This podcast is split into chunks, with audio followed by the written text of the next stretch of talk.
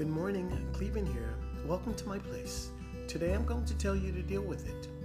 Whatever you're faced with in life, deal with it. Don't sweep it under the rug. Don't ignore it. Deal with it. Deal with whatever you're faced with now, or at some point you'll have to.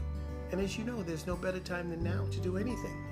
So whatever you have to deal with, deal with it now. And as always, thank you for tuning in to my place.